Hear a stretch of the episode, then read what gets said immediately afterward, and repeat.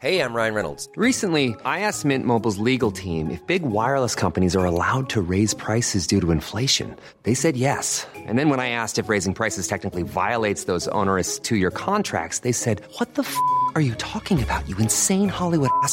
F- So to recap, we're cutting the price of Mint Unlimited from $30 a month to just $15 a month. Give it a try at mintmobile.com slash switch. $45 upfront for three months plus taxes and fees. Promo rate for new customers for limited time. Unlimited more than 40 gigabytes per month. Slows. Full terms at mintmobile.com.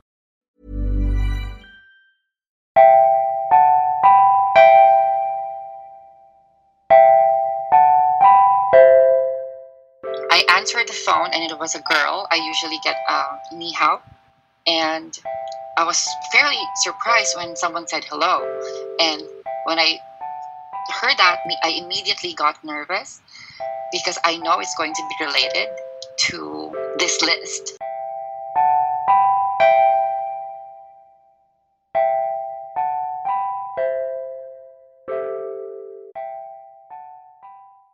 Hello, my name is Kylie Marco. I am 28 years old and I am a fashion designer and a design teacher here in China. As I've been living here for four years now, and right now I am living in the city of Guangzhou. I first started to feel the impact of COVID 19 in January. It was around the Chinese New Year, the beginning of the Chinese New Year, and I was about to go on a holiday but a couple of days before, I started noticing that a lot of establishments here, particularly um, the subway stations, are getting really strict when it comes to letting people in. They started taking temperatures of each and every person coming in. When I went to Bali for my holiday, I was supposed to stay there for two weeks, but after only five days, my company already sent me a message saying that not to come back just yet because the schools are have already canceled. And at the time i was like i'm not entirely sure what's happening. No one nothing is clear yet. When i was told not to come back to china after another week in bali i flew to manila to spend some time with family and friends after three weeks, they already started to tell the employees to come back as it is quote unquote safe there already. During my time in Manila, there was already um, a travel ban amongst Filipinos um, prohibiting us from traveling back. So I wasn't able to come back until the travel ban was lifted in mid March. And when I came back, it was a mandatory thing for all the people coming in from the Philippines to do a 14 day quarantine.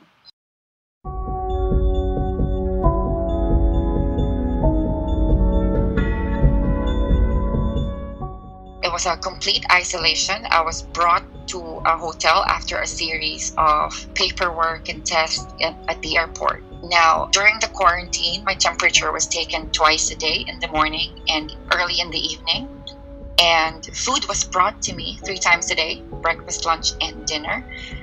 And i was allowed to buy online for food deliveries even have groceries delivered. They will bring it to the front desk and the people working there the nurses and the doctors will be the one to bring it up to my room. A day before my 14 day quarantine was up i was tested again as i was tested the first day and it came back negative. So they let me out the next day. And after that, I was already allowed back to my house. There was no lockdown. And there was never any lockdown here in Guangzhou. As far as I know, a lot of people have to do certain things. They were asked by the government to do such things. And so that contact tracing will be quite easy. One of them was to sign up for this app. It's called Suikang. You have to fill it out with all the necessary information like your travel history, how you're feeling, if you're feeling any symptoms, and all the other things like your address, passport number, name, age, and occupation. And this app will generate a QR code right after, either in blue or in red. Red means high risk, and blue means you're fine. There's also another app where you have to scan a QR code, and it says there whether you are entering or exiting this particular establishment. Life was pretty normal after I came back, except there were some news that a lot of the new cases in China are imported. According to statistics, 90% of the imported cases are actually from Chinese passport holders, and only 10% were from foreigners. These Chinese people were either studying or working abroad, and the 10% are the expats living here in and working here in China. Now, I guess um, a lot of the people took that in a different way, in which they tend to discriminate. Now, I was discriminated against. I was refused entry in one restaurant. When I entered, this waiter told me that, Oh, I'm sorry, we can't serve you right now. We can only give you some takeout. And I was like, um, What do you mean? Like, are you closed? And I noticed the restaurant was not very full, but it's but it also wasn't empty. And he was like, "I'm sorry, but we can't have you dine in here." And that's when I noticed that everybody who was in the restaurant was just Chinese. Even though they took my temperature, I showed them the health QR code. I even showed them my test result from when I got tested, but still they refused entry. And it was me and another friend, and both of us were not Chinese. I'm a Filipino, and he's from Colombia. So instead of insisting that we stay, because it's actually not ordered by the government for certain restaurants and other establishments to ban foreigners from entry. Um, we just left and had dinner somewhere else.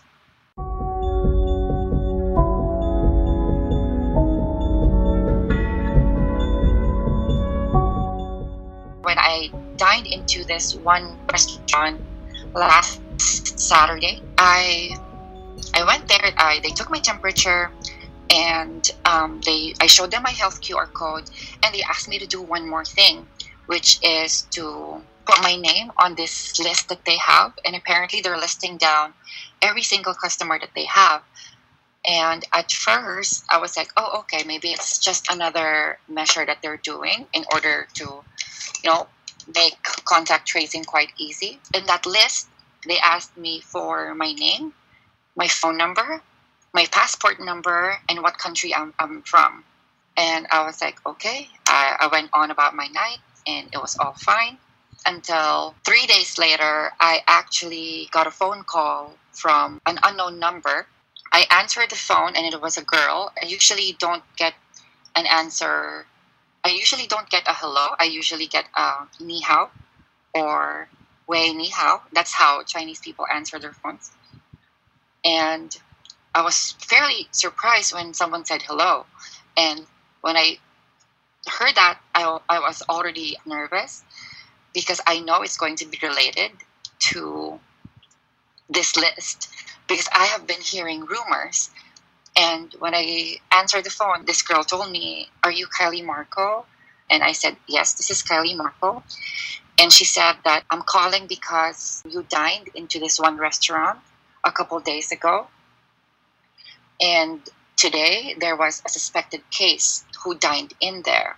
Thankfully, you are there on a different day, but we are just going through the list and making sure that everybody provided the right information. I got confirmation that this that this person who dined there actually tested positive for COVID 19.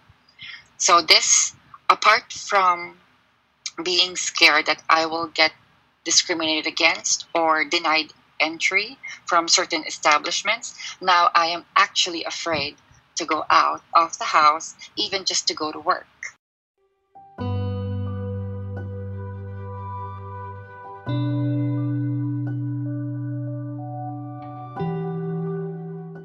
As far as the expat community goes, it's pretty crazy because apart from getting refused entry in certain establishments like restaurants and getting refused um, service from nail salons or hair salons, some of my friends are getting discriminated against, even in subway. Nobody would sit next to them or nobody would even stand next to them. And there's a lot of craziness that's been happening here, particularly with the African community, because it all started with um, these two Nigerian guys who were allegedly COVID 19 positive but refused to do quarantine. Everything is really, really strict in the airport alone. I'm not sure how that could be a possibility. A lot of the Africans here in Guangzhou actually got kicked out of their homes by their landlords and their landladies and are now living in the streets. Now, some of these African people, they don't have access to WeChat Pay. For background, WeChat is China's largest messaging app with more than a billion monthly users just behind Facebook's WhatsApp and Messenger. But what's more important is its payment feature known as WeChat Pay. From major supermarkets to the smallest of street vendors and taxis, you can pay for anything with WeChat almost anywhere in China. In fact, more shops and establishments in China have moved toward only accepting smartphone payments. But this is only possible if you have a Chinese bank account that you can link to WeChat. So, if you're a tourist or an expat and don't have a local bank account, the struggle to buy basic goods is real. I'm a part of this WeChat group for the LGBT, mm-hmm. and a lot of the people there, both Chinese and foreigners, they're they're all gathering funds to be able to help these Africans that are living in the streets, and gathering as much help as we can from different people you know, money, food, blankets, masks, sanitizers, anything that can help them out. Mm-hmm. But yeah, there's been a lot of tension with the expat community. A lot of us are really scared here right now. We conducted this interview with Kylie in early April. We checked in on Kylie a month after our initial interview. How is she? Yeah, I'm doing very, very, very well. Although there were a couple things that happened um, right after the interview, maybe a week or two.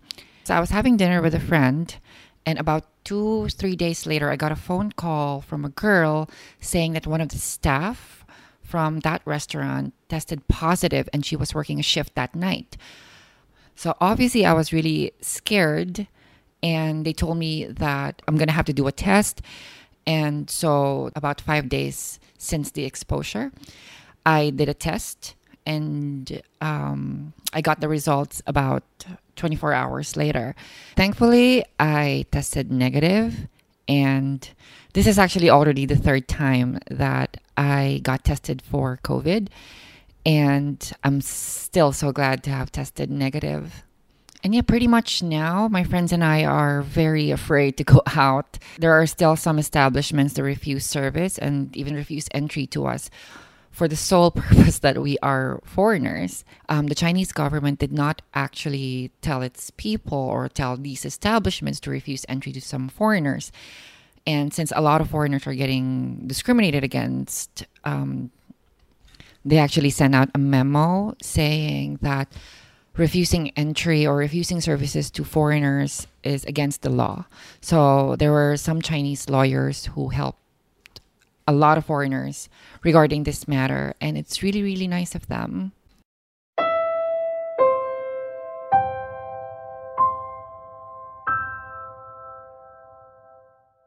You've been listening to COVID Quarantine Diaries, a series by Puma Podcast. Mula sa Makati City, ako si Raja Aisha. Stay safe and be kind to one another during these trying times.